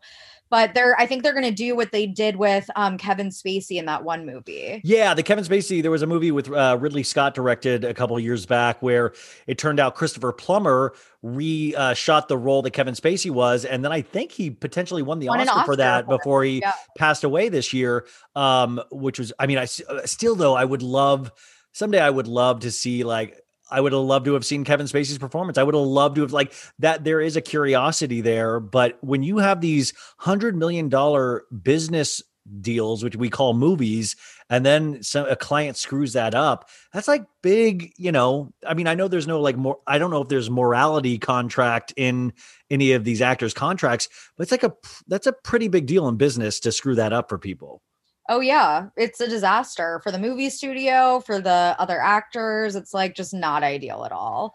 And I think the movie was actually supposed to come out like before like last year and it got pushed. So I'm sure they're pissed they didn't just release it before all this shit came out. But now it's like he's he's basically the love interest of the movie, which is problematic. Like if he was like a very minor like side character, like I think it'd be one thing, which I think I guess in his movie Crisis um, they still released it. They edited him out of the promo materials, but with Yeah. Gary Oldman and Yeah. Michelle Monaghan, I think. yeah mhm. Um, but yeah, he's like the love interest star in like a love triangle. It's like the he's like the supposed to be like the hot love interest in the movie, which is like now it, it just completely defeats like I don't know. It, I, when something's like that, when something like that's going on, regardless of like the the shit that's breaking, all the stories behind the scenes and all of the news, I think it's just you can't expect the audience to suspend their disbelief for Yeah, few hours that this guy is supposed to be like some Yes. hot. It's like no, we know that he's a monster. Well, because your mind drifts, and then your mind starts doing fan fiction of like, I wonder Uh-huh. if he ate anybody during this movie. Like, I wonder if like your mind then starts painting this thing, and like the whole thing with acting is you're supposed to believe the situation you're watching, as fantastical as it may seem, and you want people that can supposedly disappear in their roles, unless you have somebody like established where Tom Cruise was able to survive. Uh, the Scientology scandals, all of that stuff. I mean, people can argue with what degree he survived it, but he was such a global superstar that he could. Armie was never a global superstar. He's yeah, and I think that these accusations in particular are so disturbing for so many women that he just is so scary sounding that like yeah, like no one wants to watch him and no one would be able to watch him and forget who he is. He wouldn't be able to disappear into the role as you said. So it just makes sense that they would have to do something about it. Do we get a uh, sit down interview with Armie? Does he get his Oprah Winfrey moment? Does he even bother doing that? Do we like what is in pop culture? That's what I always wonder is that like, do you even try to come back from this? Because we saw that I want to talk about this a little bit, maybe in this little block of. Chris D'Elia, uh, you know, guys, I don't know if you've noticed, um, a lot of guys are shitheads out there. I don't know if you've been keeping track, but it seems like a lot of people have done some really bad things. And the thing is, it goes into that Hannah Berner. Nobody wants to accept responsibility, so they wait a little bit and then they try to come up like Chris D'Elia did with his um his YouTube apology, where he was like, "I'm a sex addict, you know. I I gotta tell you, I don't. I'm. It's not a problem that goes away, you know. It's look at me how good looking I am. I gotta have sex all the time, and you know, it was like a really weird like." I'm just leveling. It's just me and you guys. And then people are like, okay. And then a lot more shit came out where he did a 17 or a girl that was 17 at the time came forward with all of these DMs that they had sex during 17. He knew she he said it was hot. There are court papers out there. I know this. I mean, I, I kind of wanted to ask one more thing about Armie, but I do find it interesting. Men ha- are just very used to being able to. I don't even know how to. I don't know how to put it into words, but they're like the Chris D'Elia thing is fascinating because you can't he knew exactly there was a pattern of behavior there was a way he you he did the same thing in every town which he admits he did but also he had a preference he had a preference for younger girls, girls. Uh, and I will say also, and I can't remember, I I've told this story to a bunch of people, so I can't remember if I told this to you before. So I'm sorry if I have, but I was interviewing when I worked at Refinery 29 years ago, 2017, I think it was. I was interviewing um, some young influencer who was 17, had 17 in her bio. And um, we were doing a phone interview. It came up, Chris D'Elia, the subject of Chris D'Elia came up about how she is basically dating him as a 17 year old. And it was like he was DMing her and flying her out to LA. And I was like, oh, like that was my first sign. The first time that I had heard that Chris D'Elia was maybe dating a 17 year old. But again, that was like one time I was like, I don't know how true that is. And then obviously, when all the stuff came out, I was like, oh, that it's all true. Like, in the fact that he was trying to lie and gaslight is, he was like, I, I just didn't know they were in high school. They had 17 in their bio. And that one girl in the lawsuit, she had a picture at a pep rally at her high school in front of her locker, and he liked and commented on it.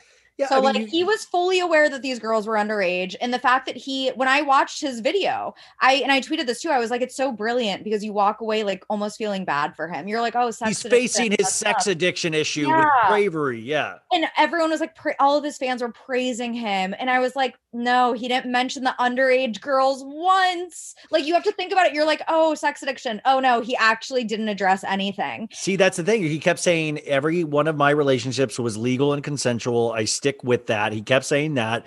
And that's like a point of like, you know he's he's also on this kind of weird technicality where he's like i made sure most of them were 18 like he's like almost kind of patting himself on the back uh, which makes it so much more that he was so much more aware of what he was doing because he was so like i love these young girls. Like how close can i get to 18 like we got to make it legal and consensual. He really is. And then this stuff happens where he probably um fucked up a lot of like that where he Oh, went yeah. underage you know i well, have one girl why I think the lawsuit, or I think the the video actually put a fire under their asses to file this lawsuit because I think the video was so infuriating. The fact that he tried to pretend he was like, I they were all they were all legal and consensual, and then the girl comes out and goes, No, here is literally every single like piece of proof that you need that like you knew I was underage and you solicited nude photos for me anyway, which is a federal crime. Like what he did was illegal. As much as he wants to like, you know, rationalize it and be like, well, sex addiction, like, oh, I thought they were 18. He knew what he was doing, hooking up with high school girls. And in the lawsuit, yeah, it says that she during sex, he was like, How old are you? 17 that's hot are you in high school that's hot are you a virgin she she lied and said no even though she like was. a he's like a male Paris Hilton. Jeez, that's hot. That's hot. Yeah, it was so gross. And so, and one of the things that struck me as disturbing also because there were also old Reddit stories that have come out that were about Chris D'Elia, like confessions from people that had been groomed by Chris D'Elia that were posted years ago in Reddit. They all said the same thing that he would force them, grab them by the face, and force them to make eye contact with them the entire time. I got to tell you, this, so I guess I can say allegedly or whatever, but I have a friend that's a girl that her best friend, this is, uh, he was playing in New York.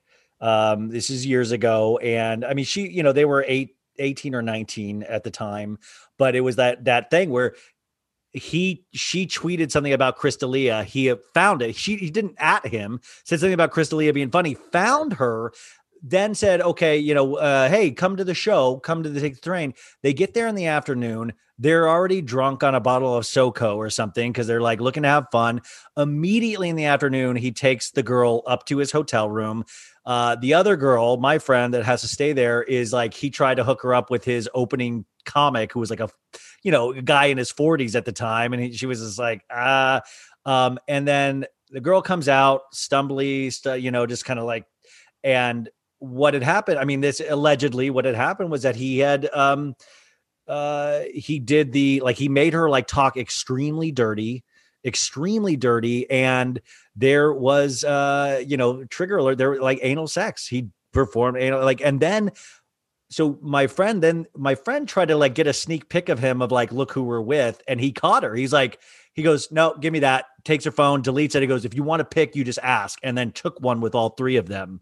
And uh and then they couldn't i mean it, it, was insane but it's a like like traumatized these girls like where years later the one girl that happened i mean it's still but to that this same thing happened to hundreds of girls Mhm. town after town yeah in reading reading the full lawsuit which i encourage everyone to read um yeah you're like this is traumatizing. She was a 17 year old and he was a 34 year old man. Like that there's just no excuse regardless of like exactly what happened. If he wants to deny like the little details you are 34 you have no business even speaking to a 17 year old girl. Like it just sounds traumatizing. Like like i said about the eye contact thing like oh my god like that image seared in their mind like I just think it's everything about it sounds so traumatizing. She had never even kissed a boy before. He didn't kiss her once. He just basically like had his way with her, then was like bye, Well, and then why the- blocked her on Instagram the next day or unfollowed her because he liked to play manipulative mind games with these children. Well, that's why the, the Louis C.K. thing, when it, you know, this is another comedian that did things. The thing that disturbed me most about Louis C.K., who is somebody I really, really just loved their comedy, was that he, people will be like, well, he asked to masturbate in front of them. He asked.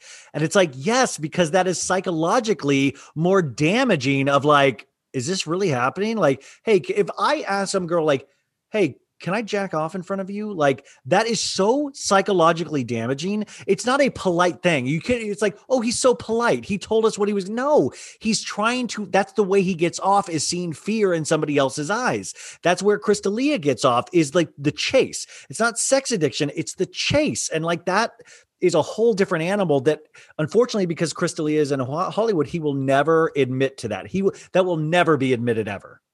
I mean, they also understand their position of power. Like, even if the girls aren't comfortable with what's happening, they're like, I don't want to make this, you know, famous, like powerful man angry. Like, that's the thing with the Chris D'Elia stuff, also, that like she was uncomfortable a lot of the times with what he was asking her to do, but she just complied because she was like, I don't know. I want him to keep paying attention to me. Like, yeah, they, they, a- they think he's funny. They think he's you. and also Hollywood says he's okay. Wow, I've got a real I've got a real guy on my hands. You know. exactly, exactly. And that's what disturbs me also about like the Amelia Hamlin and Scott Disick stuff.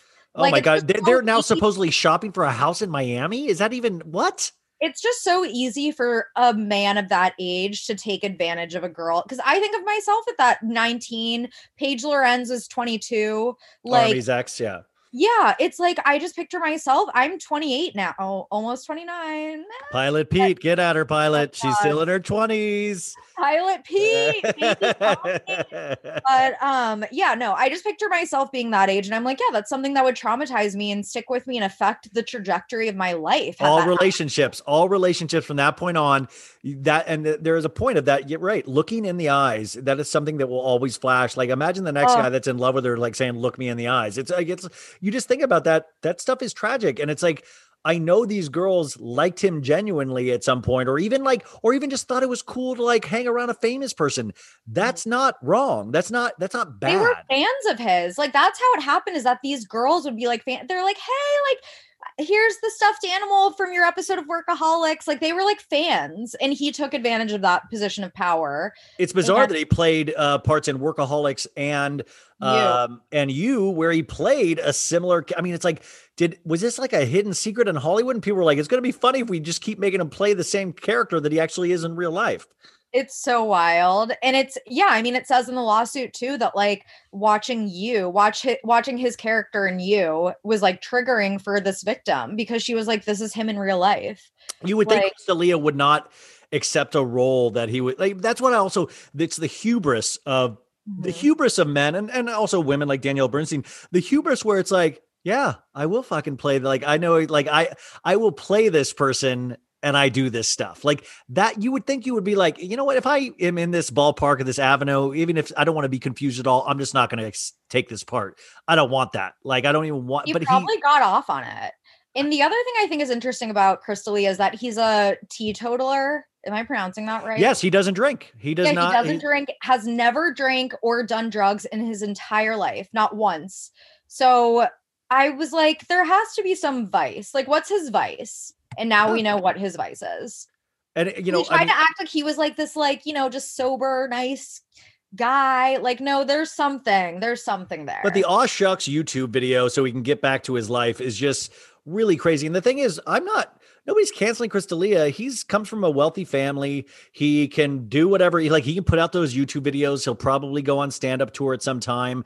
He's mm. still going to be able to work, but at a certain point, I guess that's the conversation that we're having now these last couple of years of like, well, where what what does happen when people moralistically fail at such a high rate and affect so many people, damage so many people? What is the consequence? What is I mean, that's the thing that I, I will still grapple with my own head. Like I I mean, people will argue cancel culture all, all day, but sometimes you're just like, well, you did something really horrifying. What what what if that was your sister or your mom that like something like that happened to? I mean, yeah, for so many of these men that we've mentioned, like everyone that we're mentioning, like Prince Andrew that we were talking about earlier, like so many of these men that just come from these powerful. Chris D'Elia comes from a Hollywood family. So, yeah, I mean, it's like I think that Chris D'Elia should go to jail. Will that happen? Probably not. No. I'm interested to see what happens with this lawsuit. She's not, she's really not even asking for very much money. what is She's she asking for? uh, I think it's like 150K. Oh, he can pay um, that easily. Yeah, exactly. She's not she's not looking to like bankrupt him. I think she genuine genuinely is like, I fucking need money for therapy now. Like I just I love that he brought up his fiance or his wife in that video too, of like, you know, like, and I'm just like, that who is that woman that he is now like just gaslighting within an inch of her life to be like to stay with him? You know, like it's I so need you, I need you to like, you know, this is your time to save me, like, you know, fix me, lady. Like, it's, it's all just a game, and that's I always wonder. I don't know. Um, but well, and also his Instagram content when he came back after his YouTube video was all of his son, and he had never showed his wife or his baby before, ever on social media before. I didn't even know he had a son. I didn't even know that. See, like he never made that part of his brand, but coming back, he's like, "Look, I'm just a family man." yeah, Like, yeah, No, you're a predator. So yeah, Uh, I think if the lawsuit, like if he loses the lawsuit, it's Dunzo. Like, Um, real quick, one last thing about the armie thing going back. I noticed House of Effie, who we've talked about before multiple times on this podcast. Uh, I know you've probably, I think you've had some interactions with her. Uh, she she took her Instagram down, and then it went back up, and all the Armie Hammer stuff was off the highlights. Do you know what? I mean, what what can we? I mean. House of Effie, and this is the thing, you can't really question victims. You can't, you know, you can't really, it's hard to speculate and it's, you don't want to be damaging. But at the same time, just from an outside observer, you're like, damn it, like, you know, like, because you want things to go, you want this person to be taken down because it's, they- they've hurt a lot of people. But then it's sometimes in the muck and mire of being a victim. There's no rule book for it. What happened there? Where do you know where she, why she took down all her highlights? I don't know why she took down her highlights, but I know that Effie has said a lot of problematic, disgusting things between um Was fighting with her and Paige. slanderous lies about Paige. Um, she was mad at me that my article focused on Paige and not her. But Paige is the one who agreed to interview with me. Effie didn't answer my DMs when I asked to interview her. Um, and she, yeah, she said a- she said the R word on Twitter. Um, she has done a lot of problematic things. Um, what? Ryan? What's the oh okay okay okay okay got it got it. So um she's just been kind of going off the rails in a lot of ways and yes I I 1000% believe that she has been traumatized by armie. Um I think that the way that she's going about it by like dropping bombs and trying to be cryptic and trying to like keep people's appetites wet and like tease people and just sitting on screenshots that you know shouldn't be sat on um I think that it's made a lot of the other victims kind of question her motives and therefore distance themselves from her. And I know that a lot of the stuff she has manipulated screenshots from several people, which is making people wonder if some of the screenshots from Armie were manipulated. But in any case, she has kind of been discredited to the point where the LA Times story couldn't run. Yeah, I mean that she was one of the sources in the LA Times thing, and you know if you can't, I mean, which is I, that's part of journalism is checking the sources, is making sure these facts are right. Like that's you know it's due diligence, and it is.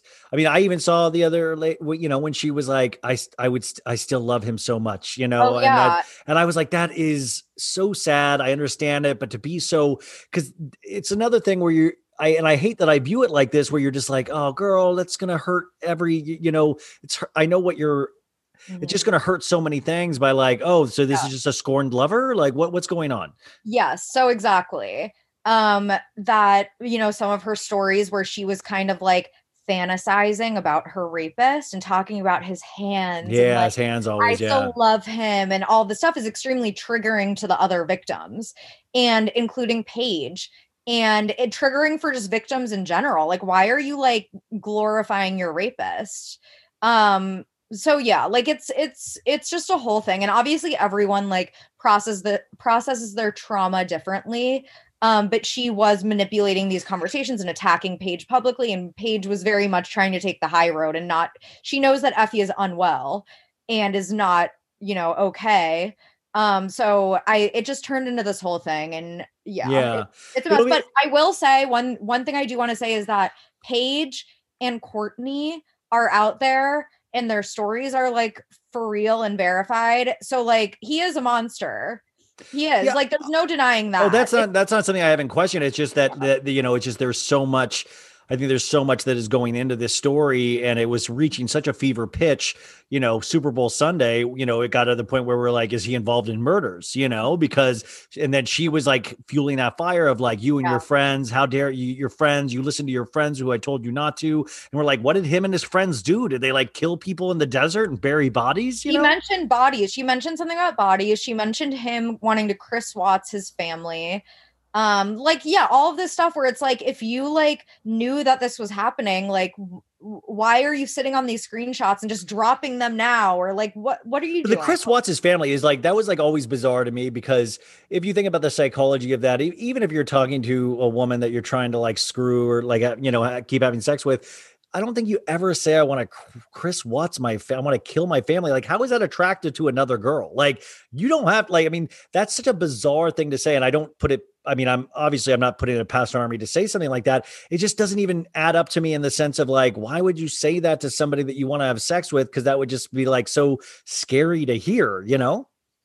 I don't know. And like honestly, he could have freaking said that. Like he was clearly the scary person. He talked, he Mhm. bragged about like eating a deer's heart and like killing Well, animals. and we've got we've got audio we've got all of these things so it's it's just interesting because the story as it continues you you know you see the psychological um after effects on all of these women and it's messy and it's like but nobody it you know nobody said nobody wrote the rule book for this like you can't say like well it has to be very clean and very tidy Exactly. Exactly. So some of the screenshots that Effie released, she had deleted, she had unsent her side of the messages. So you couldn't see what she was saying. yeah And I guess Armie's lawyers have his side of the messages, which clearly show that Effie, you know, was like egging him on during the conversations and all of that stuff when they were talking about very disturbing stuff. So it's like how do you how do you build a case around this man who has a fetish and you know indulges that fetish with a willing participant Effie?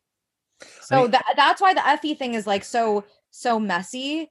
But then again, it's like the Paige, she was clearly abused. Same with Courtney. Like it's it's the lines are clear there, but it's like when someone also is into BDSM and into that stuff, like Effie is and has been, and they have proof that Effie is into that stuff with Instagram posts of her liking like bloody like BDSM photos on Instagram. Like she is sexually into that stuff also. It just, yeah, the lines are very blurry. i i just imagine having to turn over your phone to your lawyers and go like, "Hey guys, there's to be some wild stuff in here," and you know, like, or even like we got the uh him the the the uh, mannequin doll being thrown away outside of his house last week, which is just also bizarre. Like, I mean, people are just like flat out messy. Like, hey, could you not throw the tied up mannequin out in my garage? There's like a weird thing going on with me right now, you know. Yeah. Yeah. I like that was just ridiculous. Okay, so moving on to another trauma, Summer House. Um, okay, so first off, I was so you tweeted the other day that you listened to my Luke interview, which I was so ex- I was like, oh my god, Sophie listened. That's awesome. Um, I would have asked so many other questions, but the Bravo rep was there, and I didn't think I could get. I was shocked that I was able to keep in that Hannah had a boyfriend going in to the summer house that Luke Luke told me on the interview, but like Yeah. I, I thought I was gonna have to cut that out. So I had like 30 follow-ups, but I was like, well, Bravo won't let me do this. But what is your you you tweeted this out that and I what you know what are your thoughts on Summer House these past couple of episodes? First of all, this past week was just such an emotional roller coaster of an episode with like I know. And oh my god, it was Shows just the power of reality shows. It can go everywhere. It was an exquisite hour of television. Um, but yeah, I'm team Luke. I think that Luke is like genuinely a nice, good person. I I have a good like vibe reader. I I think I'm a good judge of character. Um, you know, not to toot my own horn, but yeah. And like I just can tell that Luke, yes, you know, could he He's have a done better? He's also a do I think he's not like he's not Einstein, you know? yes like could he have like made smarter decisions with how he handled the hannah situation yes but no he's not a bad person he's not evil i think that hannah you know when she tries to post all this stuff painting him as like a toxic narcissist like after the episodes air is like that's like character assassination See, that's what that that's what bothered me. And by the way, you really turned me on to Hannah's tweets. Uh, and I've been paying so much more attention to her tweets, and, and I want to talk about that in a sec. But you guys, I talked about this on the pod where she uh, tweeted after that episode of like, "Have you ever gotten out of a toxic situationship?" And then posted about, um, you know, him or not. He never said Luke, but about uh, narcissistic behavior and stuff. And I was like, "Girl, he didn't like you. He was. I mean, like, it was very frustrating." Luke was doofy in the sense that he was like, yeah, like I always like, you know, I let her blow me once or twice, but like I I never had sex because I just knew I wasn't into her that way. Um yes but to to Also, go that like- to go that far as like calling him out as like a narcissistic behavior, it's like, girl, that's you. You're the, the only narcissist. narcissist the only narcissist is hannah that's why it's so ironic but yeah like i think it's so ridiculous that she tries to be this like cool chill girl i'm like you never had sex with him. How are you so attached to him? You never had sex. You never had sex. We That's saw that in the thing. show. We but we see it in the show, like, and the fact that she's telling lies, like, oh, you could see it in his eyes that that he knows that she's losing me and he's freaking out. I'm like, he's he's relieved, Hannah. That's relief you're seeing. delusion. The That's relief you're seeing. Like the That's last episode. She thinks that she's like I think she thought she was doing something. Like she thought she was like manipulating the audience to like be on her side when it's like no, we're like watching uh, it actually unfold. Like you're lying, you're full of shit. And the only reason we know that, I mean, it's just that Hannah is potentially the villain of Summer House right now because she's now involved in another uh, fight with Kyle and Amanda. And like what she said to Amanda in this past week's episode is just ridiculous. Of like, I'm over this toxic friendship. By the way, let's all, you know what? Can we? Well, let's Retire retire, the. Let's retire toxic. You know Yeah. what? We did it. We we we got it to the pinnacle. Let's move on to something else because Hannah's using it every which way. But here's something where Hannah is in the wrong, a hundred percent, I believe. Yeah. I mean, Kyle and her after, but like in terms of Amanda, she's a hundred percent wrong. The throwing the glass, I made my parents watch it, and they were like, you know, that's, but they, you know, they didn't like Hannah, and um, I just don't get why people are like that. Where it's like, you can just say you're sorry. Yeah, I think it's weird now that she keeps doubling down on her shit on social media while the episodes are airing. And people are like, Hannah, that's so embarrassing. Because this is a good time for her, like about the trash incident. She like tweeted some meme about like, like never wanting wanting to take out the trash. It's like, no, you should realize that you could have been a better roommate. And that's kind of where the drama started. And say you're sorry. And that like reflect on your actions after watching your own terrible behavior. But instead, she's like doubling down on like the asshole behavior, calling Luke a narcissist, like posting memes, like I don't know. She just seems like she just like does not have any like sort of empathy for anyone outside of herself. You wrote an article about her tweets and you know like copying other tweets almost almost verbatim. But she had posted something last week where I noticed this just you know cuz you guys you know I just fuck around on Twitter all the time too on Instagram. But she posted this thing about um oh it's always the worst trolls that in their bio have like god in it or something you know and it got a lot of likes got reposted but i've seen that same format so many other like i mean not even just one i've seen it like 10 other times on twitter over the last two months of like you know it's always the you know it's always the people that say the worst shit to you that when you read to their bio they have like you know a mother and lover of god you know i've seen the same so what she's doing is it's like it's like cookie cutter where she's taking a joke format she's changing a couple of words and then she's putting that out as her own and the thing is she has close to i mean what does she have like 900,000 followers or she she has the most followers of any cast member in Summer House and of course when you put it out there then you get you're all of a sudden the creator of that joke you're the one that gets all the like look at She you you're no brilliant original thoughts or jokes. And I think that actually it's ironic that she was like the meanest people on here are the ones that have like family first in their bio or something like that. And I'm like, no, those are like the basic bitches that like you, Hannah, are the Oh, basic shit. those are like the the midwestern wine moms that are like haha that's such a funny joke like that's that's hannah's audience like she's just a cheesy loser but yeah i mm-hmm. don't think i don't think she gets asked back next year she wasn't asked to winter house and it's like everyone on social media is just complaining about her not being fun Yeah, but isn't that Sophie? Isn't that a part of reality shows now? Though, is you need the villain that almost gives you that almost gives you job security in a way. And she's involved with Bravo chat room. I know she isn't in Winter House, but it, doesn't it give job security in a way? I don't think so. I think that like there's a difference between villain being a villain that you love to hate, like Gizelle. Gizelle is fun to watch. She's like the type of sh- like you know what I mean? Like there's just a difference versus like obnoxious, gross, not even entertaining, not even witty or funny. Like Stassi. Stassi like, you know, was very problematic, but she at least was like witty, hilarious, like mean but like was smart about it. With Paige Hannah is actually funnier than Hannah, I think.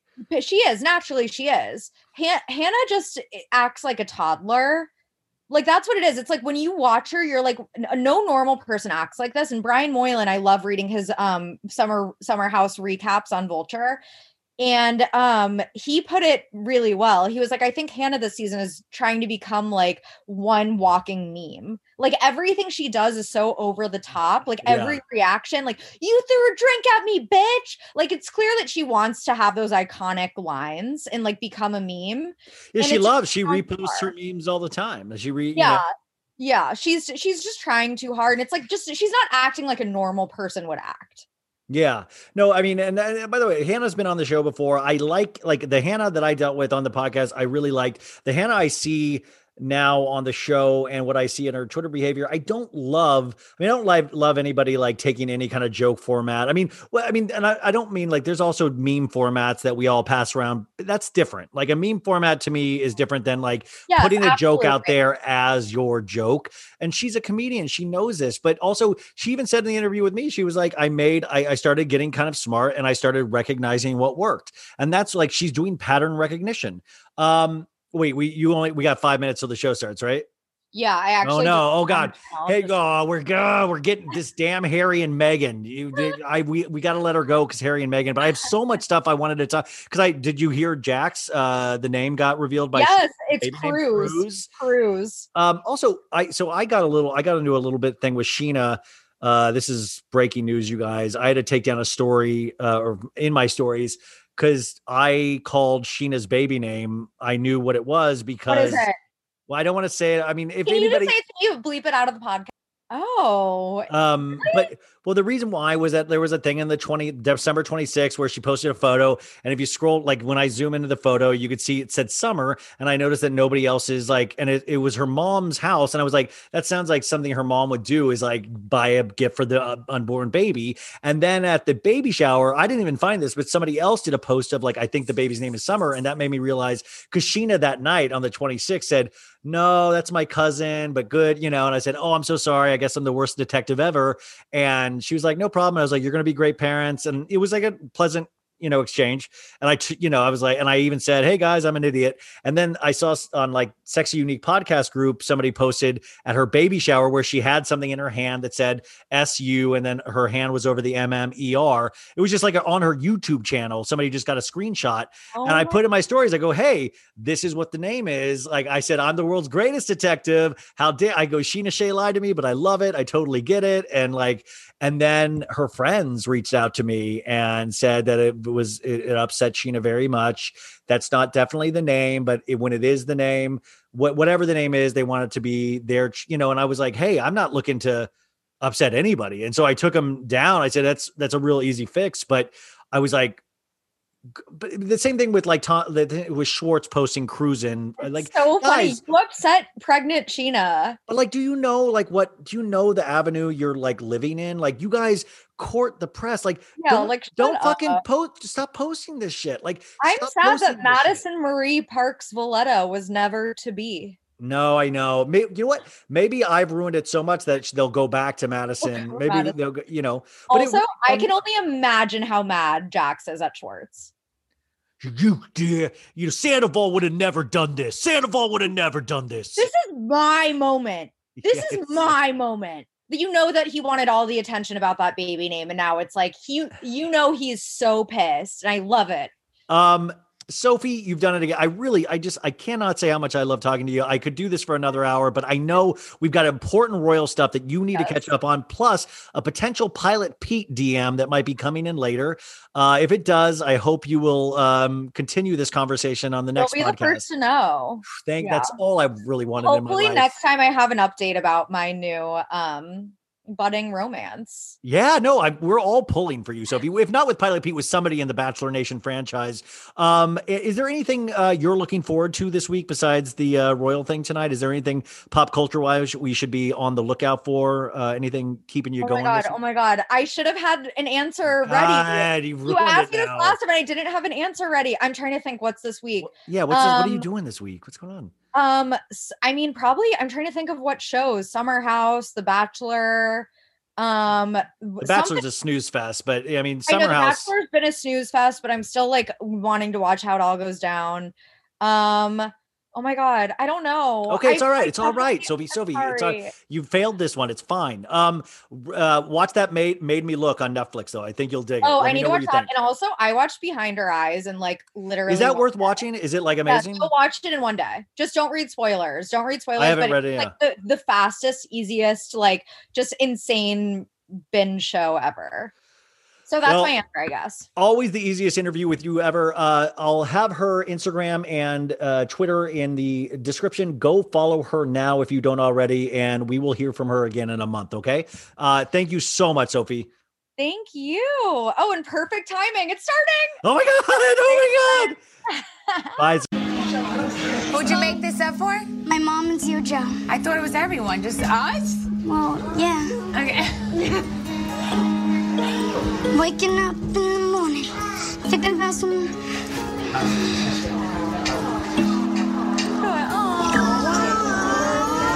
What? Why are you crying? You're such a role. Wait, why are you crying? I don't cry. Come on, you're so emotional. I don't cry. Excuse me. I mean, we want, we want to hear it. Don't cry, okay?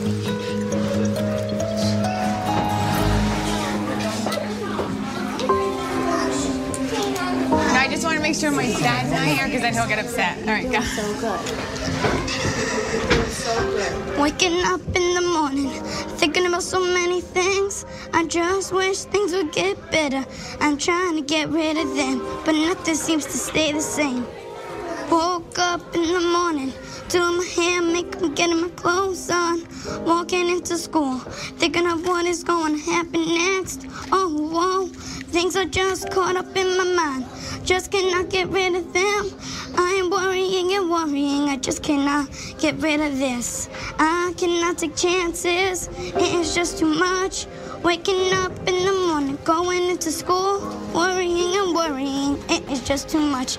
Yeah, yeah.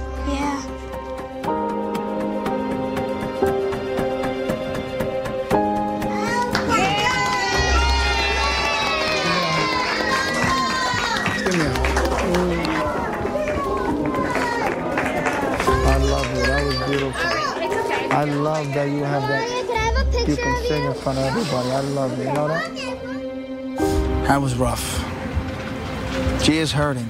She knows what's going on. She's hurting the way I'm hurting. And hopefully this can wake everybody up. You're such a good singer. Oh my God, I can't believe Great job, sweetheart. Very, very good. I love you. I was brokenhearted for that little girl. It was the saddest thing. First of all, she shouldn't even know too much about the whole situation. And if she does know too much, she definitely shouldn't be sitting home and writing songs about it. Let me kiss. That was good, G. That was so good. I love you. I love you. You know, mommy loves you. You know, for a nine, ten year old kid to write a little song like that is Yeah, it breaks your heart. breaks your heart. She's screaming. She's screaming for this to end. I think it's tragic. Maybe the children will teach them how to act like adults. Listen, it's Milania's birthday, but you were like the star tonight. That was great. I hope that Gia crying was a wake up call to the Gorgas and the Giudices. Sometimes we need a kid to explain things to us. I love you, you know Betches.